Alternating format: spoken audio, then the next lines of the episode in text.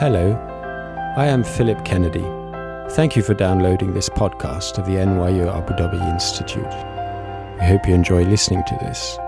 For more information about our programs, please visit w w w dot n y u a d dot n y u dot e d u slash institute. Hello, good evening, everyone. Uh, my name is Youssef Fidakdor. I'm a faculty in the biology program here. I would like to thank you for being here tonight, uh, especially those who came from Dubai and from Al Ain as well. You must be very enthusiastic about falcons or genetics. So it's really my great pleasure to uh, introduce uh, Professor Mike uh, Broford. Uh, so I got to know his work since actually I was an undergraduate student. So uh, Mike is a professor at the uh, uh, Division of uh, Biosciences at Cardiff University. He is also uh, chair, uh, co-chair or co-director of the Sustainable Places Research Institute at Cardiff.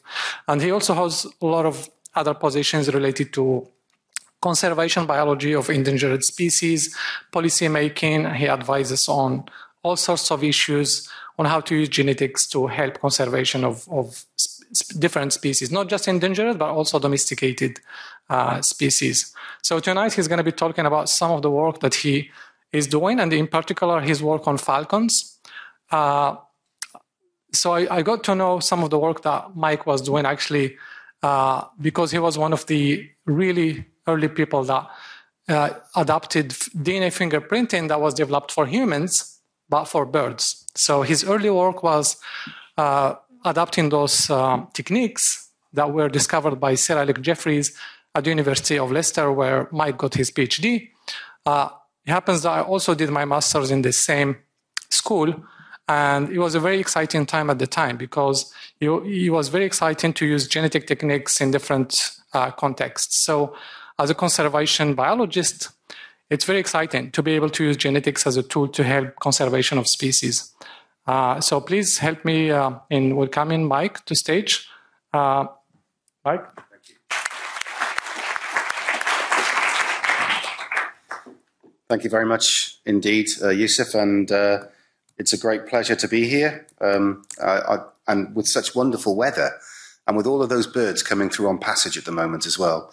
Uh, to uh, to make things very interesting, just walking around any patch of green.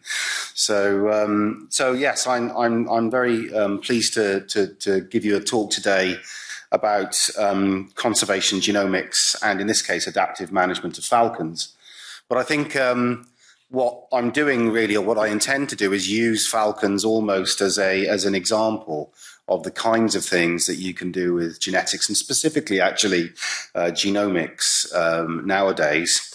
And um, and I, I have to start out by pointing out that the work that I'm talking about today is, um, uh, those of you who do genomics or know about genomics know that it, it's you have to do it in teams. Um, and uh, my colleagues Shangjiang Zan and Shenkai Pan, who are um, at the Institute of Zoology at the Chinese Academy of Sciences in Beijing, and also Andrew Dixon, who sat in the audience uh, here today, um, have played a huge role in um, this this work. Um, and Shangjiang, really, I would say, in many ways, has, has led uh, a lot of it. So um, what I'm going to talk about, really, is uh, the nexus between conservation and genomics. Um, and I'm going to uh, give you a slightly potted history on how that how that whole thing has developed over the years. Um, as, as Youssef kindly pointed out, I've been involved in it from the beginning. So uh, it, it's a very long time now, really, um, since since really the nineteen eighties. Um, and uh, and then a little bit about conservation genomics to differentiate it, really, from genetics. Um, and uh, we'll, j- just to give you an idea of what additional information you can potentially give. And then, uh, actually, the the the um, the work that we've been doing here on peregrine Saker falcons, funded by the Environment Agency uh, of Abu Dhabi, has um, developed over quite a few years now, and uh, it's sort of a, a history of about seven, eight years of, of research, and it gives me an opportunity to develop an a sort of anatomy of an omics project, if you like. How does that actually happen um, in practice? And then I'll add a few things at the end, which are uh, potentially um, coming from, from what, what I talked about. So if we talk at, look at the, the history, I, I could go back really to um, the first book that was ever produced on genetics and conservation, which was uh, by Otto Frankel and Michael Soule back in nineteen eighty-two, which came out um, just before my I started my PhD, but had a lot of uh, the basic ideas which I'm going to talk about in here. But I'm going to really start the story um, with a bit of a surprise development that happened in two thousand ten. And the reason why I say it was a surprise development is that really begin since the um, genesis of the Convention on Biological Diversity, which was agreed, the vast majority of which was agreed at the Rio Convention uh, in nineteen ninety-two, um, the definitions of biodiversity changed a lot to become very operational and very operationalized for governments to be able to reach targets uh, and address priorities. And during that process, really between nineteen ninety-two and two thousand ten, genetics was almost, almost ignored, even though you read any textbook and that textbook tells you that biodiversity comprises three levels: communities or ecosystems, um, species, and the genetic material within those species. That genetic material had almost been entirely ignored, in, ignored in, in, in target setting, ignored in any form of real um, meaningful holding governments to account for their Uh, protection and bio- biological diversity. But, um, and I think this has got parts, some, something to do with the onset of genomics, but also climate change.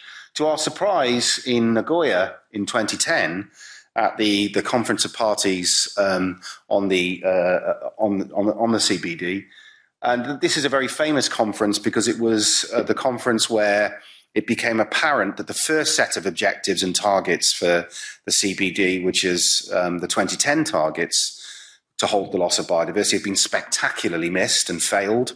Um, what, what politicians often do when they miss a set of targets is they establish another set of targets for themselves. And in this case, the twenty twenty targets that were developed in the Aichi prefecture um, in Nagoya. And much to the surprise of myself, who'd been trying to bang on about this for several decades, but also many of my colleagues, Target thirteen appeared, which effectively is the first ever genetic target for um, signatory countries of the C B D, which basically says the genetic diversity of cultivated plants, farmed and domesticated animals, their wild relatives, but also socio-economically, and this is really important to state here, culturally valuable species, are maintained, and strategies have been developed and implemented to minimize their genetic erosion and safeguard genetic diversity.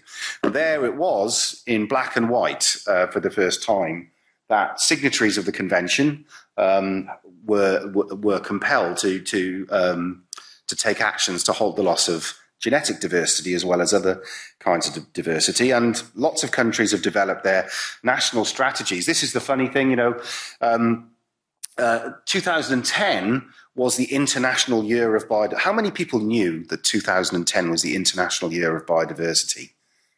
Anybody? Virtually nobody. What a surprise. Um, it, it, it sort of passed by unnoticed. So this is another one cunning trick by the, the, um, the politicians. So two thousand ten, the International Year of Biodiversity, has morphed into two thousand ten to two thousand twenty, the International Decade on Biodiversity. And and and and lots of governments, including the, the government of the United Arab Emirates, have developed their national strategies for um, halting the loss of biodiversity over this ten-year period. Um, and they're all very interesting. They all follow the C B D to a greater or lesser extent, um, but they, they all set their own, uh, own, own targets. Um, and uh, these are things that, that it's worth reading. It's definitely worth reading to understand what your local um, government uh, is planning uh, in terms of, the, of biodiversity loss. Um, the problem, actually, for all biodiversity conservation target setting is that you also need to measure the biodiversity that you are. You can't prove that you've halted the loss of something if you cannot measure it in the first place. And that's been a problem that's bedeviled all levels of um, biodiversity. And the organisation that is charged with allowing the measurement to happen is known as the B I P, the Biodiversity Indicators Partnership. And this organisation effectively is responsible for deriving the metrics that we can use to actually measure how well we're doing in halting the loss of biodiversity. They're very good. They've even got their own iPhone app, so they must be very good. Um, and, and basically, they derive a set of indicators with partners. And this is who we originally approached to, um, to, to sort of get genetics on the map. Um, however, all is not great. Um, the indicators are, by necessity, incredibly high level. They're very derived, and sometimes they're not even very relevant. So, um, interestingly, this uh, one of the indicators that's, that's under development is trends in genetic diversity of species. Okay, and that um, that is currently uh, uh, summarized, and this is trend in genetic diversity of species of all life on the planet. Okay, that is currently summarized actually by the genetic diversity of terrestrial domesticated animals. Ex situ crop collections is in development. This is the one. Genetic diversity of terrestriated, um, terrestrial domesticated animals. That is the proxy for genetic diversity of all life on Earth. How do they measure it? They count the number of breeds. Okay, that is the simple um, metric that is used, and that is supposed to represent all of our genetic diversity. Um, unfortunately, even when we do that, uh, this is the midterm assessment. Came out in the end of two thousand fourteen. The B I P and a bunch of other organisations did a midterm assessment on how we are doing against the Aichi targets, which I mentioned earlier.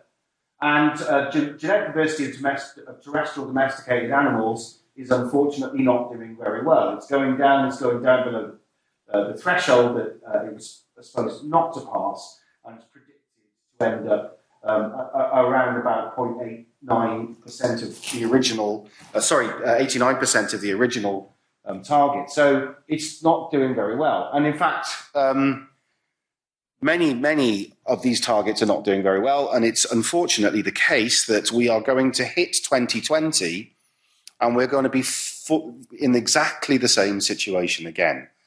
Uh, about a year ago, I was here in, in, in Abu Dhabi for the I U C N chairs meeting. Um, And people were openly talking about twenty thirty. So, you know, the, the, the goalposts are going to be moved another decade. And one has to ask the question, you know, how many times can we do this? Or do we need to make more meaningful targets that can be realistically achieved, but actually prove um, provide better progress?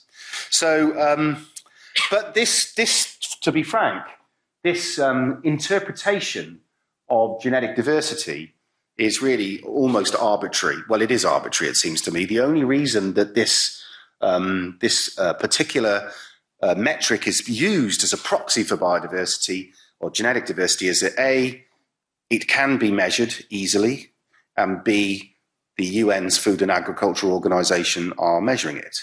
And so that's that's the reason why it's the, it's the, met, the metric that's being used. So we need a new paradigm on genetic diversity, uh, and that is something that we're working very hard towards, and I will come back to that uh, towards the end. But that that is really where we are right now in terms of um, uh, global policy on, uh, on biodiversity and uh, the use of genetics. So I'm briefly going to talk about conservation genomics, which is, as a concept, something that's been relatively, um, is relatively new. There have been a, a number of review articles um, and a few papers, and I'm just going to very briefly talk about um, a few issues around that. In Europe, uh, we've had um, a, a special program on conservation genomics that ran until last May, um, and uh, one of the, the outcomes that came out of that um, program, aside from a lot of training of people, particularly in Uh, genomic um, molecular biology techniques, but also bioinformatics, uh, was this uh, was an article that we published last year, which tried to um, ask the question: if we can't get the politicians to understand genetics and to take genetics seriously, how on earth are we going to get them to take genomics seriously. That's another big step that needs to be taken. Um, but actually, I, we, it seems that, that, that there is there is some hope here, and we're pushing at a, uh, perhaps not an open door, but a door that's becoming ajar. And I think it's it's it's actually uh, climate change and adaptation that's really the, the, the big issue. For many years, when I was talking to politicians around the use of genetics in conservation, they would say to me, well, what are you measuring? And we would say, well, we're measuring genetic diversity in the genome. In what genes? Oh, well, we're not really measuring in genes. Well, what does that tell you about evolution then? And that's always been a, a, a discussion that we've had to have at the policy level. And I think they're quite ad- attracted both to the technology, but also to the concept that we can finally um, tell them some information about regions of the genome and genetic diversity that actually matters, that means something, that equips populations to potentially um, survive anthropogenic pressures, including climate change and other um, and other methods.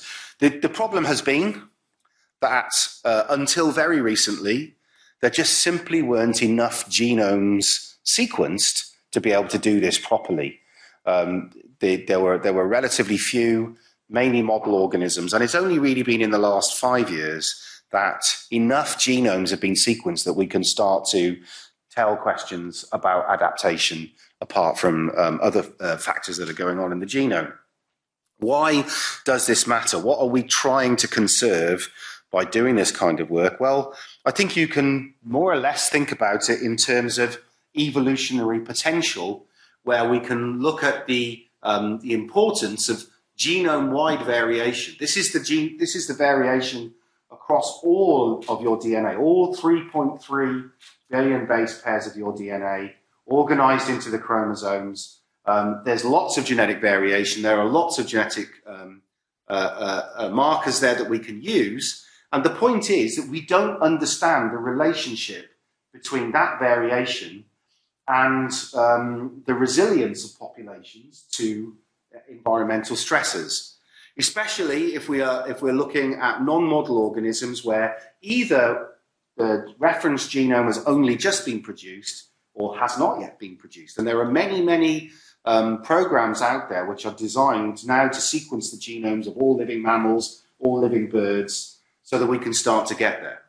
So we're interested in, in variation across the genome, and the reason for that is that for many traits, for many characteristics that we have, we don't understand the underlying genetic basis of it in natural populations.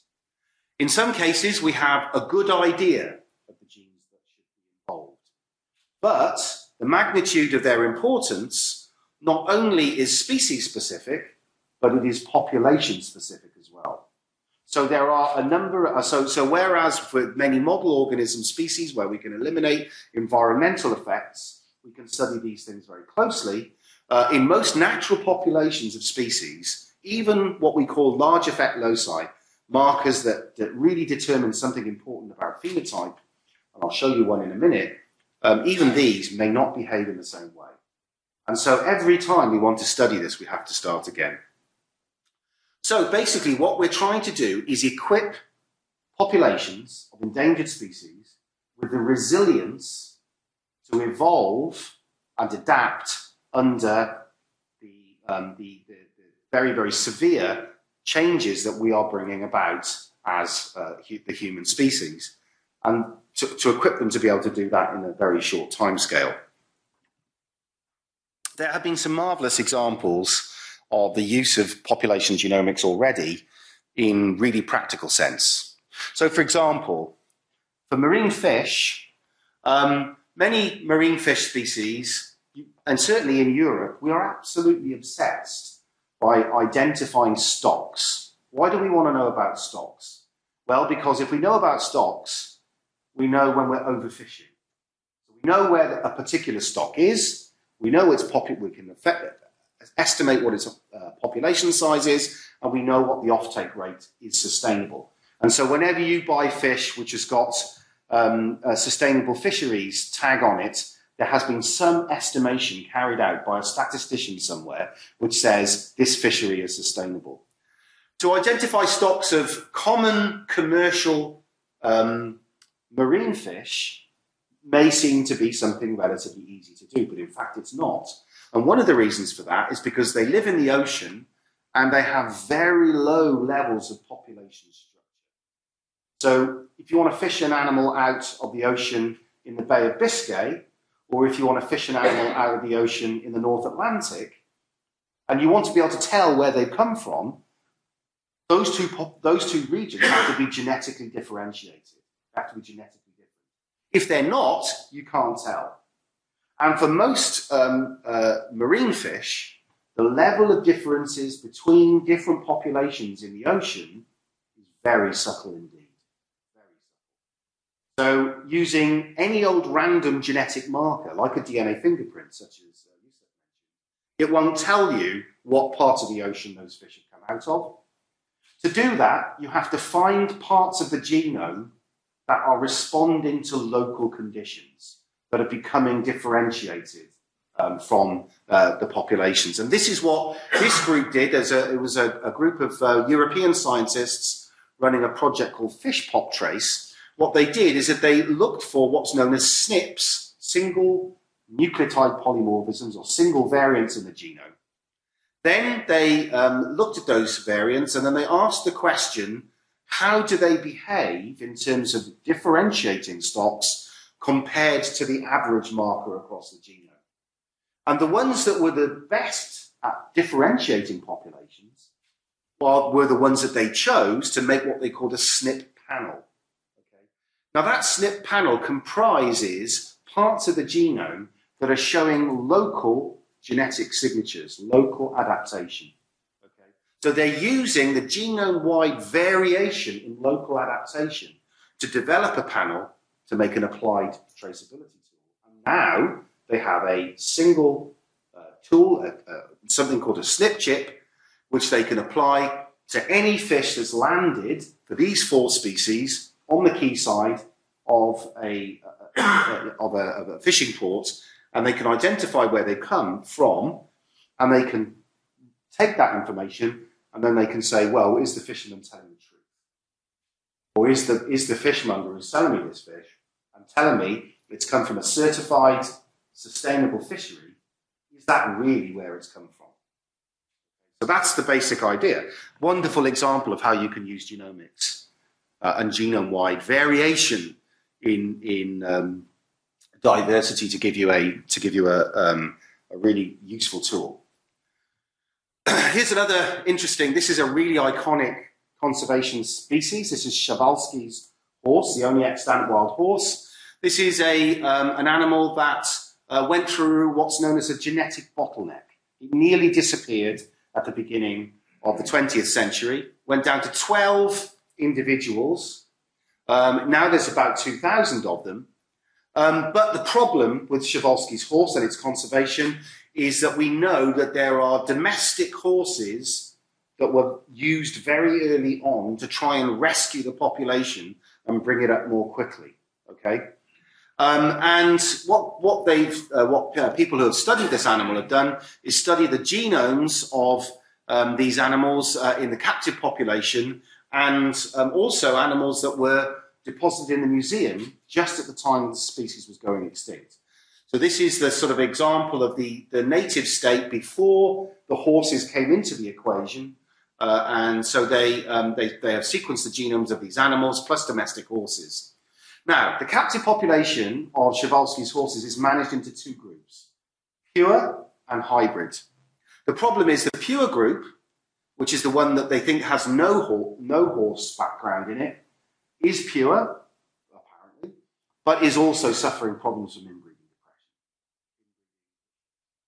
Whereas the hybrid group, okay, has um, is not pure, and so it has a lower status in the captive breeding program, but those animals are much fitter. They're producing more offspring, they're bringing the population up at a more rapid rate.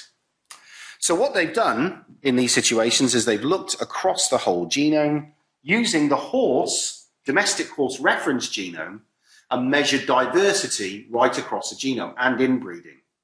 Now, the, the pale green bars here, these are the highest level of genetic diversity in the genome. These pale green bars, and this one here, are the five individuals that were sequenced from the museum specimens of Przewalski's horse, um, which were taken just at the point when they were starting to go extinct. Then um, we see a number of other um, uh, sequences coming in, but mainly domesticated horse, horses, okay? And if we look at the very bottom of this plot, the dark green are the modern, pure Przewalski's horses. So they have lower um, genetic diversity than both most domesticated horses and lower genetic diversity than their own ancestors, okay? And higher inbreeding. But the reason I'm mentioning this, all, all of this is sort of stuff that's been done for many different species, okay? There's, no, there's nothing um, particularly interesting about this, but the thing that really excites me about this is that by doing local ancestry analysis of the genome, comparing a pure uh, museum specimen Przewalski's horse with a pure domestic horse, we are no longer concerned with individuals. We are concerned with genomic blocks. So this is just a region of chromosome five um, in these Przewalski's horses. And these red bits are bits of horse introgression, and the grey bits are pure Przewalski's horse with reference back to those museum specimens. So, um, and because the horse genome is fully annotated, so we know the identities of all of the genes, we can look at which bits have, intro- have been introgressed. We can say, what if the A, do they contain genes? But if they do, and if they do contain genes, what do those genes code for? And then we can look at the fitness of those individuals. And for the first time, you can go beyond simply saying pure and hybrid, and you can say, well, what genes have been introgressed into these horses, uh, into the Przewalski's horse, and can we select for the good bits that have come in, eliminate the rest of it to maintain a, a population of Przewalski's horse that is, has got maximum purity, but keeps the bits of genes that come in, have come in from the, uh, from the domestic horse, which is giving that population more fitness. So you can kind of have your cake and eat it, and at the same time, eliminate the need to thinking typologically in terms of how you manage uh, populations. So those are just two examples of how genomics is really operating in a very practical sense in um, in in, in uh, endangered species management. So now I'm going to talk about um, uh, about uh, um, our project, our Falcon project, and I say I've called it an, an anatomy of an, an omics project only because it's been going for quite a long time, and it will tell you a little bit about how these things uh, have developed. And just like many people who do the genetics of wild species, we started with a, a simple problem. This problem, effectively, was the fact that um, gerfalcons, which are kept in, in captivity, obviously, and used in falconry, are being absolutely hammered in some of their populations by illegal trapping, and mainly to, um, uh, to actually uh, uh, increase the number of large white gerfalcons that are kept in cap- captivity for falconry purposes. The problem is that when you start breeding gerfalcons in captivity, you soon realize that this white plumage, okay, is not the only plumage phenotype that you find in captive populations. You get a very dark plumage and an intermediate plumage as well. Um, and we thought, well, uh, let's see if we can investigate the genetic basis of this. Okay, so we used a simple candidate gene approach. Unfortunately, um, plumage uh, color, particularly black versus non-black, um, in birds, there are only a few candidates. They're very easy to study, and and you can you can usually get something that explains that variation. And very simply, that's what we did. We found a a S N P, a polymorphism, a mutation in this gene called the M C one R gene, or the melanocortin one receptor gene. Um, which is associated, um, explained basically all of the, of the variation in, in plumage color. So by use it, potentially by using um, this kind of uh, technique, we can, in captivity, we can potentially focus breeding on those individuals that have the correct genotype. The S N P for um, being a, a white individual, doesn't it doesn't explain all of the barring, it just explains the base color, okay? but you can you could potentially manage uh, captive populations to maximise the number of white birds, minimise the number of coloured birds, and thereby, in principle, reduce the pressure on the wild populations. Okay, so that's a, an example of a simple candidate gene approach. And and and there there there are many many um, species where this has been done, and it's classical single gene reverse genetics. Okay. What I'm going to talk about next is something a little bit different, and it's basically about hunting for genes that could potentially explain variation when you don't know a priori what you're looking for. Okay. Uh, and uh, with Andrew um, and, and colleagues, we have been working for um, some time um, with the Middle East Falconry Research Group, uh, and um, particularly focusing on two species, the Saker falcon and the Peregrine falcon. And um, the reason for that is because those these are both species that have um, been very heavily impacted by illegal trapping, Um, and where there are large um, uh, potential conservation consequences, con consequences of that trapping, and where they are used extensively in, in, in falconry. Uh, for the Saker falcon, um, this is a species which in some parts of its range is doing pretty well, um, but in other parts of its range uh, is declining, especially in Europe, um, the population, with the exception of Hungary, although even in Hungary, Andrew says uh, they're starting to decline again, um, we can see uh, um, a, a general massive decline as human land use changes. In other parts of the range, such as China and Kazakhstan, uh, the population seem probably stable, or perhaps maybe in some places increasing. Uh, and so we were interested in, in understanding the genetics of these populations, because if we can do that, we can potentially use that information to understand population size, population structure, conservation measures that are needed for that population if they're undergoing illegal trapping, and even identification of animals potentially for that are being used already in falconry. So to get a sort of genetic cartography of the region. The problem is, this is not a small region of the Earth. So we're looking here from as far um, as far west as Hungary and Slovakia, all the way over to Mongolia, to the Qinghai Tibetan plateau. Uh, so it's a huge area to be able to do this kind of work. And we've been doing some work over the last couple of years on the Tibetan plateau as well, where the Saker falcon uh, plays, alongside several other predators, a really important role in ecosystem service regulation. It's a top predator.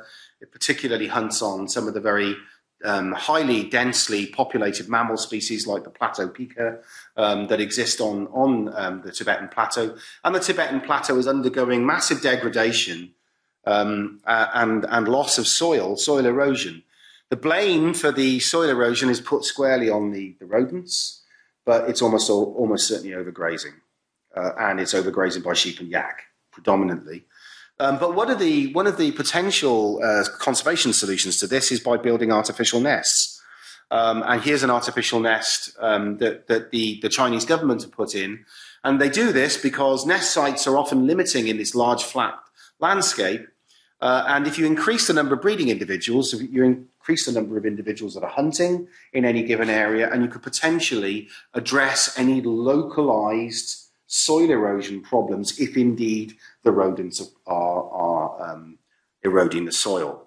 And so we've been working on this for, for the last few years now, um, and uh, working in, in, in um, Qinghai particularly, where uh, we have been um, both uh, radio tracking and um, uh, sampling uh, individuals from different populations. And these, these are some birds that we were looking at just last year. So that's one of the conservation issues. Actually, there's a parallel set of conservation issues around the peregrine falcon, which I'm not even going to talk about. Uh, I'm going to predominantly confine my discussion from here on in to the Saker falcon. So if you want to start hunting genes in populations, the first thing you really need to do is know not the map, the, gen the genetic map of the landscape. You need to know the genetic map of the organism you're interested in. And to do that, you need to sequence the genome. Uh, and so a few years ago, um, uh, we carried out um, the, we produced what's known as a, a de novo reference genome, the first genome effectively that was, that's being sequenced for a particular species that has to pass a particular quality threshold so that you can be happy that the genes are in the right order and most of the variation is captured. And we did this a few years ago for the peregrine and the saker. Fortunately, the peregrine and the saker, are, in terms of their chromosomal complement, are relatively simple when it comes to birds. Most birds, especially um, a lot of passerine species, this number is closer to forty. Um, and so, uh, and people have already done some mapping of chicken um, chromosome pieces onto um, the, uh, the peregrine falcon um, karyotype. So we know a little bit about the broad chunks, where they come from in terms of the chicken karyotype. The chicken was the first bird to be sequenced, as you can imagine. Uh, and we can now also, uh, so we know a little bit about these, these large-scale um, patterns, and now we needed to sequence the genome. At the time when we sequenced these genomes, uh, there was a problem for us, and the problem for us was that there were only um, three birds that had ever, whose genome sequence had ever been published. At that point, we had the chicken, which had a nice genome that had been sequenced using very traditional techniques, but providing really high quality. We had the zebrafinch, which was a, another high-quality genome, a passerine bird, obviously a, a, gallif- uh, a galliform in the chicken. We also had another galliform, which is the turkey, but the genome was terrible. It was a mixture of different sequencing chemistries and, and techniques, and very bad indeed. But it, and we also had one, um, one reptile to work. So this is where we were when we started doing this. Um, but it allowed us to get a, start getting an idea of the genetic architecture of um, these species. And one of the things that immediately struck us um, in, our, in our two, um, our two uh, birds of prey, our two falcons, was that the level of genetic diversity, the S N P rate per one thousand base pairs, was a lot lower than the other species that we were looking at, which we found uh, interesting and a little bit surprising. Um, and so um, this started to make a, make us to, to make us wonder what was going on with these genomes, and we we um, we we started characterizing that, that genetic diversity. I'll come back to that in a minute. So low, lower genetic diversity across the genome at the time, of course, only compared to three other avian species. We then um, abstracted out from the genome uh, what we call single copy orthologous genes. So these are genes that are present, and only one copy in the genome, that were present in all of these species, which um, which uh, were, uh, in, in terms of their sequence, identifiable as being the same thing. Okay. So what we were able to do for that, we were able to do that for six thousand two hundred genes. Um, and also uh, for, for multiple copy genes, we were able to do another couple of thousand. We were able to figure out that the T M R C A, which is the time to the most recent common ancestor, for particularly for the, for the uh, peregrine and saker falcon, was about two and a half million years ago. But the one thing that was really interesting to us from this kind of analysis um, was the fact that actually the peregrine and saker, to our surprise, grouped with the zebrafinch. It wasn't in the middle, so it wasn't equidistant from the galliform and the passerine. It was grouping with the passerine. That shocked us a little bit, although there was a little bit of, of previous evidence that said that, that there may be some phylogenetic signal there. So we saw that kind of um, uh, uh, pattern, and we also got very excited um, by, uh, by the fact that when we compare the, um, the peregrine and the saker genome with each other, we saw higher rates of molecular evolution, driven molecular evolution. I mean, basically, this is just how fast the genes are evolving in a way that changes the structure of the protein. So faster rates of molecular evolution when we carried out the peregrine-saker comparison than any other comparison. That made us wonder whether or not, for some reason, there was strong selection going on in these genomes and they were evolving um, functionally in a different uh, trajectory to the other species. And we did find some really uh, extraordinarily interesting things. Here's one anecdote, really. These are known as olfactory receptor um, gene copies. Um, and uh, olfactory receptors um, proliferate in species that need them to allow us to detect different odors. So it's basically found in the odor, odor receptor bulb. Um, I hear, for example, of a number of different olfactory receptor um, genes that have been found in the chicken. They they evolved by um, by uh, rapid rapid evolution. Um, and uh, this in black here. Uh, here is the zebra finch, and then in black and and in in um, sorry in red and in in uh, purple are the sequences for the uh, peregrine and Saker. So we found far far fewer uh, olfactory receptor uh, gene copies in the, the genomes of these two falcons than you've, we found in the other birds. One is tempted to use a bit of adaptive storytelling and say that, well, you know, uh, a Darwinian explanation with of this would be that these are sight predators. They don't use olfaction, they use their eyes. Okay, and so it may be that if we then looked at um, other genes involved in vision, we'd see uh, more uh, uh, evidence of of directed evolution in those parts of the genome. We were really interested, however, in their bills, and the reason for that is that because the bill, the makeup of the bill in terms of, of depth, uh, length, and width is something that's been studied a lot. It's been studied in chickens. It's also been studied in very, in a very important sense, it's been studied in, in Darwin's finches because of the evolution of bill polymorphism in Darwin's finches in, and its role in, in um, sympatric speciation that's happened on the islands um, of the Galapagos. And so we know the pathway pretty well, actually, for these things, and we see a lot of different innovations in the in the um, the, the falcon uh, genome that leads us to believe that there's been some really new innovations within the genome. So B M P, which is one of the most important um, uh, pathways, we see copy number variation. We see um, a lot of uh, uh, genes where we see new exons, um, so exonization happening within the same genes compared to other um, uh, uh, birds. And also uh, a variety of other um, structural variants and even microRNAs, which are um, constraining expression, and also evidence for positive selection. So a whole variety of different processes going on, creation of new exons, um, uh, microRNA expression, modulation, and structural variation as well. So there's a lot of, um, uh, of really interesting stuff going on. If you strip out all of those genes that you're hunting for, and you just look at the variation across the genome, um, you can use that information to tell you about the change in effective population size, the number of individuals in the population over time.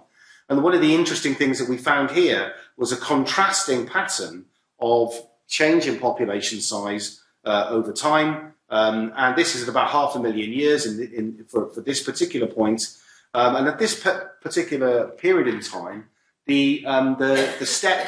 The, the cold, dry weather you need to open up the steppe ecosystem probably led to an expansion in the number of individuals. And this, but this, I'll come back to why there's a, a problem, a caveat with that explanation.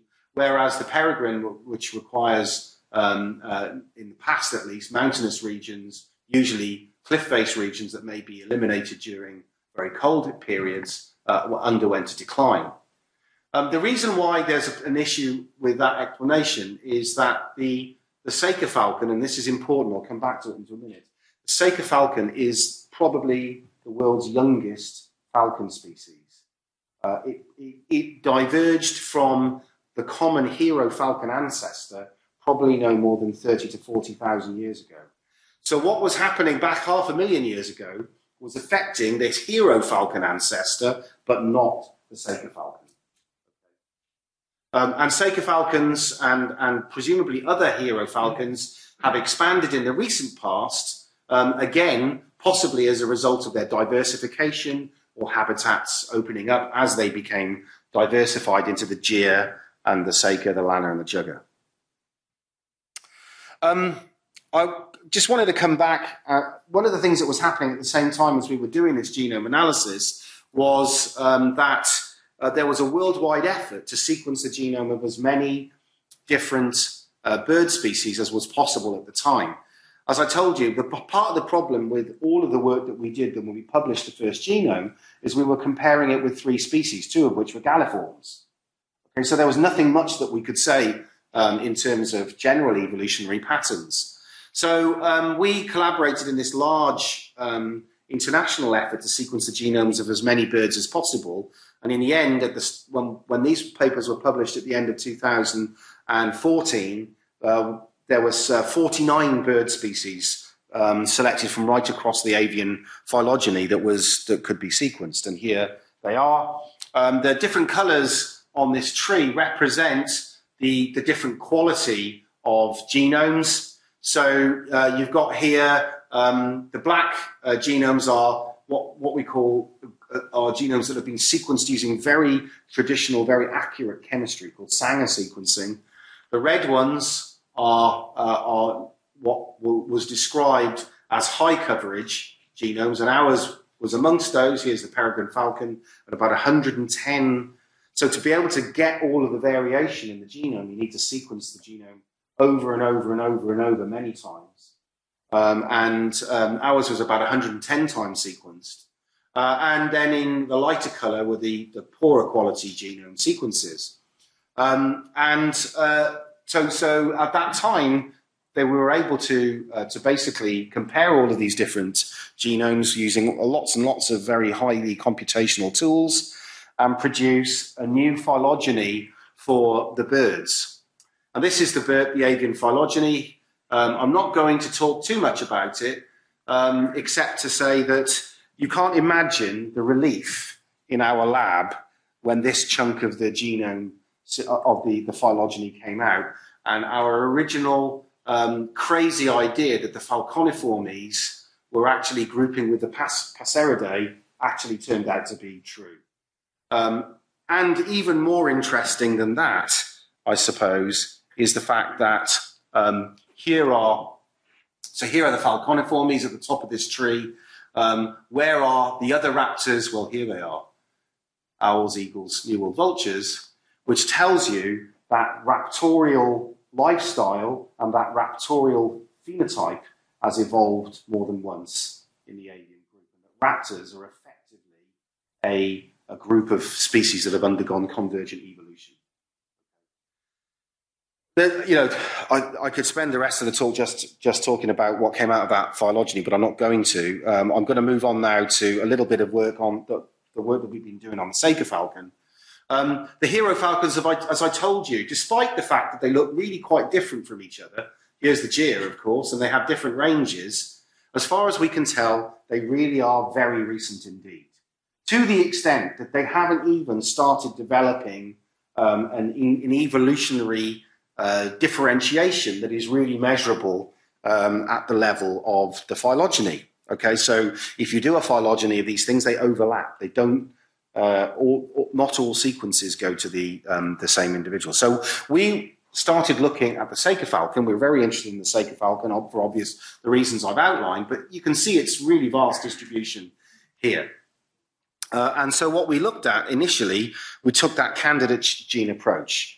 So the approach that I was telling you about before, uh, which we, uh, we did the marker-assisted falconry, we started looking at whether or not we get the same results using candidate genes um, uh, versus regions uh, of the genome which were not under direct selection to see whether we could start seeing a difference in the um, genetic structure. And the reason we did this was that previous work that had looked at this using D N A fingerprinting type techniques had shown a, a hint of what's, what, what we would call isolation by distance. So the farther you get away from the white population, the more black you are, et cetera. Although it was not, not perfect by any means, um, we didn't see any really major um, uh, uh, breakpoints in the genetic structure of the population. Certainly, from the perspective of identifying migratory populations, that was not something that seemed to be possible.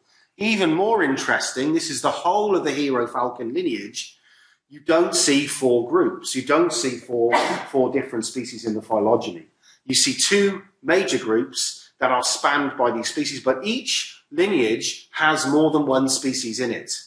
Okay, so it's not as if we can, you know, um, take a, a, a, a, the genome of an individual and be absolutely certain using these genetic markers um, that, that we can identify what it is.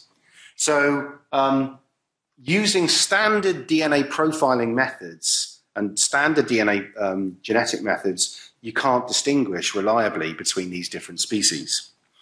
There you go back to this question that you're always asked by the policymakers, which is what does D N A profiling tell you? In the case of here, D N A can't D N A profiling or standard D N A sequencing can't even tell you what species you've got in your hand. Okay, so we needed other methods.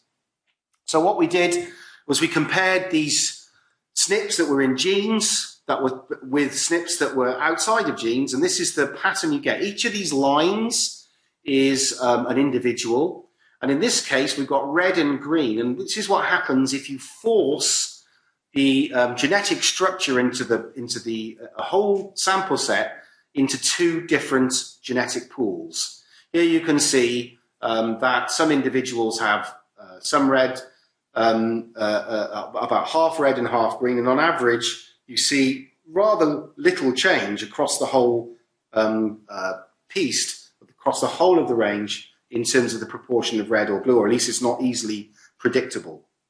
If you, however, go and just look at the um, S N Ps that are found in genes that we chose that matter, then you can see something different. And here you can see C H Q is showing something distinct, both when you force it into two groups and when you force it into three groups. C H Q is Qinghai. It's the Tibetan plateau. And so this gave us the first hint that something weird and different was going on in the Qinghai Tibetan plateau um, that we could um, that we could potentially investigate. Um, and these are the genes that we used um, uh, to look for uh, uh, different um, uh, uh, diversity. These are exon, what we call exon spanning intron crossing fragments, so they're not within uh, exons. Um, but basically, what we found was Um, that there were some, and this is a really complicated plot, but I'm not, I'm a very briefly explain. This is the level of genetic differentiation between each S N P and each population, and this is the heterozygosity. And if you get higher levels of genetic differentiation, these are the same kind of markers that were originally discovered for the fish to do that fish pop trace study. If, if you look for these markers that fall outside the expected range, they may be something that, that, that are telling you something about local um, adaptation. Um, and these were uh, markers that we were able to detect. And then we looked at those markers and just to look at how they grouped within different populations. And the thing, again, that, that, was, that was interesting to us um, was that we found uh, non-random patterns of variation. And so here is um, uh, the uh, melanocortin one receptor gene, where we see grouping of populations in this part of the plot and also here, and these are the, in red, these are the Qinghai individuals. Um, and uh, over here, again, in the M H C plot, these are the Qinghai individuals. So they were starting to show small uh, signatures of uh, different uh, genetic grouping compared to the, the, main, um, uh, the main group of, uh, of individuals. However, this is a very small number of S N Ps, and really, to do this properly, we needed to look across the genome, which is what we have done. And this, um, the rest of what I'm going to describe now is, is just literally just come out in molecular ecology, uh, and it is um, a, an analysis of the entire transcriptome, uh, blood transcriptome of Saker falcons taken from across the range um, uh, from chicks on the nest. So the only way we can really um, control for envi- or, or attempt to control for environmental variation is by taking birds that have, have experienced as similar a lifestyle in their lives as they possibly could, because the transcriptome is heavily influenced by even things that are happening all the time. So it changes very rapidly, um, and if you're living in a different environment, um, that can heavily influence it. So we took chicks on the nest um, that were um, above thirty days old prior to fledging, took blood from those individuals, and we compared the uh, transcriptome, sequence transcriptome from those individuals uh, across uh, all of the populations that I mentioned previously. Uh, and this is a, a sort of complicated plot, um, a summary really of what we found. Um, here are the, the sites where we um, took the samples. So Slovakia, Moldova, Kazakhstan, Mongolia, and Qinghai. These are the frequencies of the S N Ps across the genome that we were looking at. And this is the really important thing. I mean, there's a lot of, of sequence here, one hundred ten gigabases of data, and I'm not going to talk much about that. Represents about sixty-seven percent of the total gene set that we find in, in, the, in the reference genome. Okay. So the, the key thing here is the uh, this this again this this um, structure thing that I showed you before. And if you look, if you force the population into two, then the Western group go come in green. There's a little bit of, of gene flow, um, and the Eastern group come in red. Okay, um, and but the the thing that really really surprised us is if you then Um, force the population into three, this genetic, sorry, genetic structure into four, what you find is that the these two populations that are small and, and isolated uh, become distinctive. And this is probably because they don't exchange genes anymore, because there's lots of um, unsuitable land between them. Um, but then what we what we found was that the Kazakhstan and Mongolian population formed a single unit, and the Qinghai population formed a separate unit, despite the fact that the Qinghai, you could look, squint hard enough and say it's an intermediate position. But that's not what um, uh, the data said. So what we did then is we took the polymorphism data from the regions of the genome that were not predicted to be under direct selection. Those are intergenic um, regions and, and introns, like we did with the previous epic analysis. And we used that information to reconstruct the history of the population. We did that in a number of ways, but the way, the, basically the way you do it is you take the variation and you basically ask, you, you put it into a simulation program and you say, what's the most likely uh, explanation for the data that I have? And you can give the program lots of different potential explanations, and indeed we did. Uh, and the, the most likely explanation of the, of, the, of the genetic structure that we see now and the genetic variation that we see now is as follows, and it's effectively that the, the ancestral Saker population, which came from the Hero Falcon ancestor, we've got here a time of divergence from the Hero Falcon ancestor at about thirty-six thousand years ago, followed by an increase, in, and so these numbers here are, um, this is time of divergence, and this is effective population size, number of breeders, followed by um, a, an increase in population size over time, and then a division between the west and the eastern part of the distribution, but at, at somewhere between three and four thousand years ago. Um, and then the, the, the most likely uh, subdivision between Qinghai and Kazakhstan and Mongolia um, was something in the region, again, of three to four thousand years ago.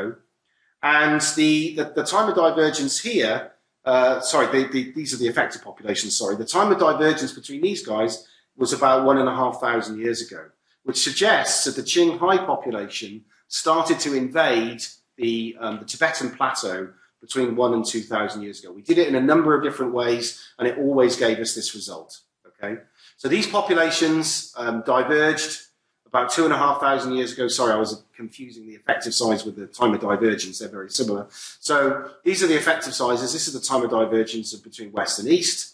And then this is the time of divergence between Kazakhstan and Qinghai.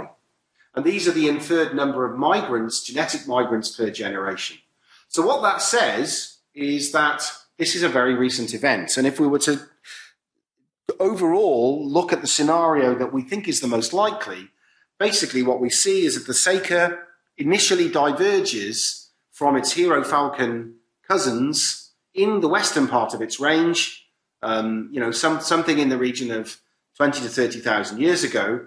It then expands as, as the habitat opens up into Kazakhstan and Mongolia. It then expands across Eurasia, reaching this whole area of Kazakhstan and Mongolia, where it expands again, and then very recently, in the last couple of thousand years, has migrated onto the plateau, okay?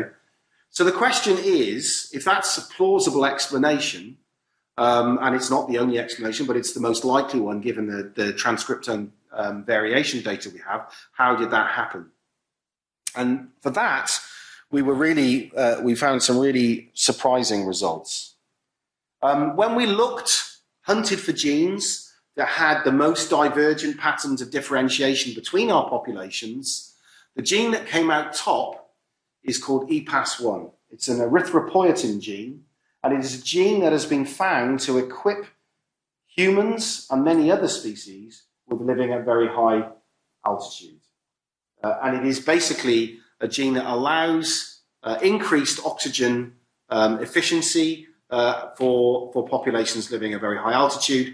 And um, what we found with this particular gene, and, and here it is here, is that um, that there was, uh, if we compare the Qinghai population with the Mongolian and Kazakhstan population, there is a, a, a change in one of the exons, that a non-synonymous change, it changes the amino acid. And in the in the uh, the Kazakhstan and Mongolian population, this polymorphism is very rare. Uh, but when you go, and, and, and the alternative, the valine, is, is um, uh, much more common. But when you go onto the plateau populations, almost all individuals have the alanine. And so that's, that's really interesting. It's basically using standing genetic variation uh, to allow rapid um, invasion of the plateau. We also saw a contrasting pattern with the M H C class two B, the M H C, the major histocompatibility complex, which is one of the genes that's involved in the immune cascade and particularly involved in, in um, uh, uh, immune defense against uh, pathogens. And this particular um, uh, gene shows very interesting patterns of variation between um, Mongolia, Qinghai, and um, Kazakhstan as well, but not in the same direction. There is an amino acid change, but what we see in, on the, the population in the plateau is actually evidence of relaxed selection as opposed to very strong, strong directional selection. So the directional selection here is directional selection in Kazakhstan and Mongolia, not on the Qinghai Tibetan plateau. Why would that be?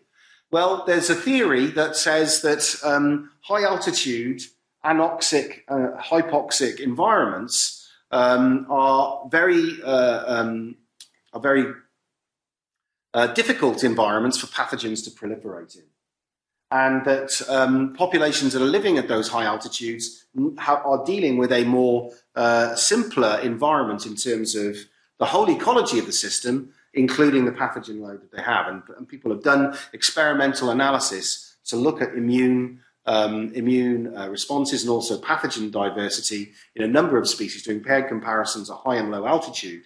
Uh, and that seems to be um, uh, a, a prevailing hypothesis that's basically building up, that the higher up you live, the simpler the ecosystem you're living in, and the lower the diversity of pathogens that you're facing. And that does, that means that you need less M H C diversity.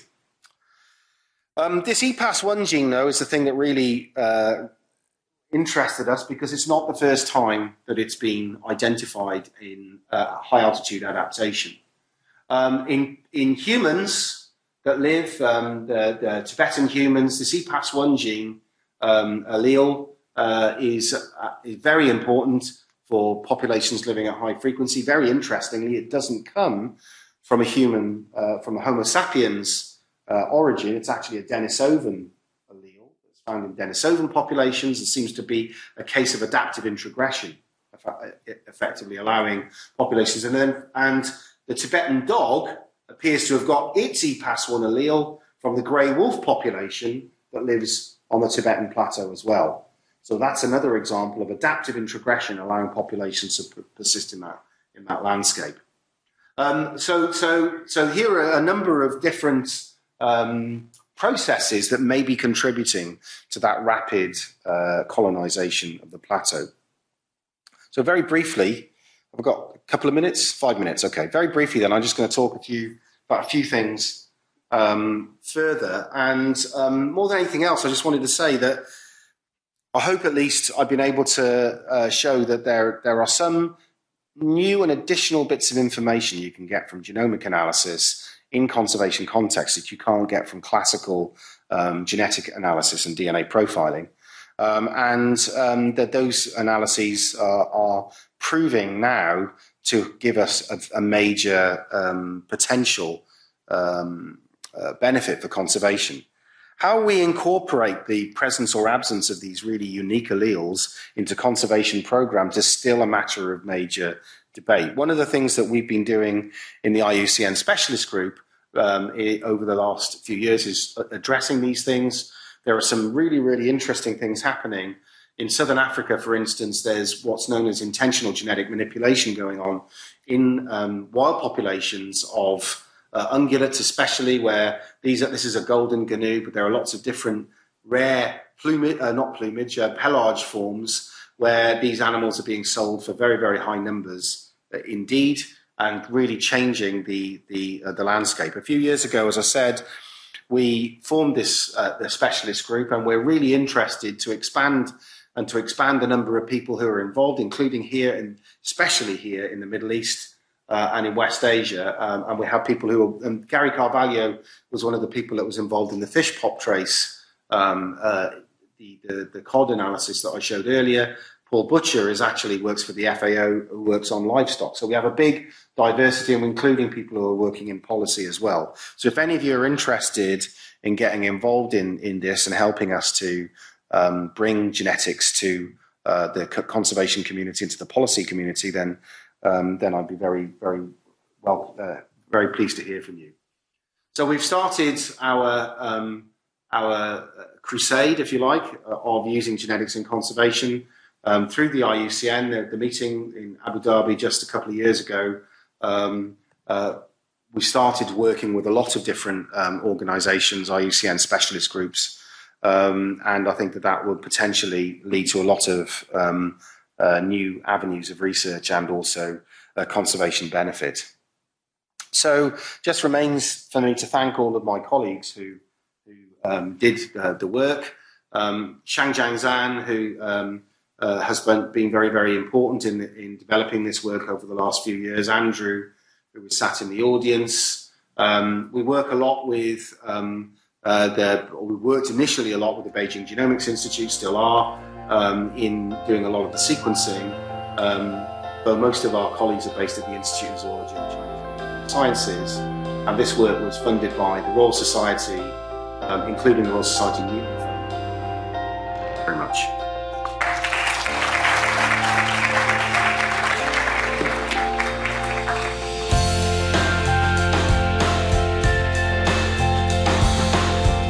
You've been listening to a download from the N Y U Abu Dhabi Institute.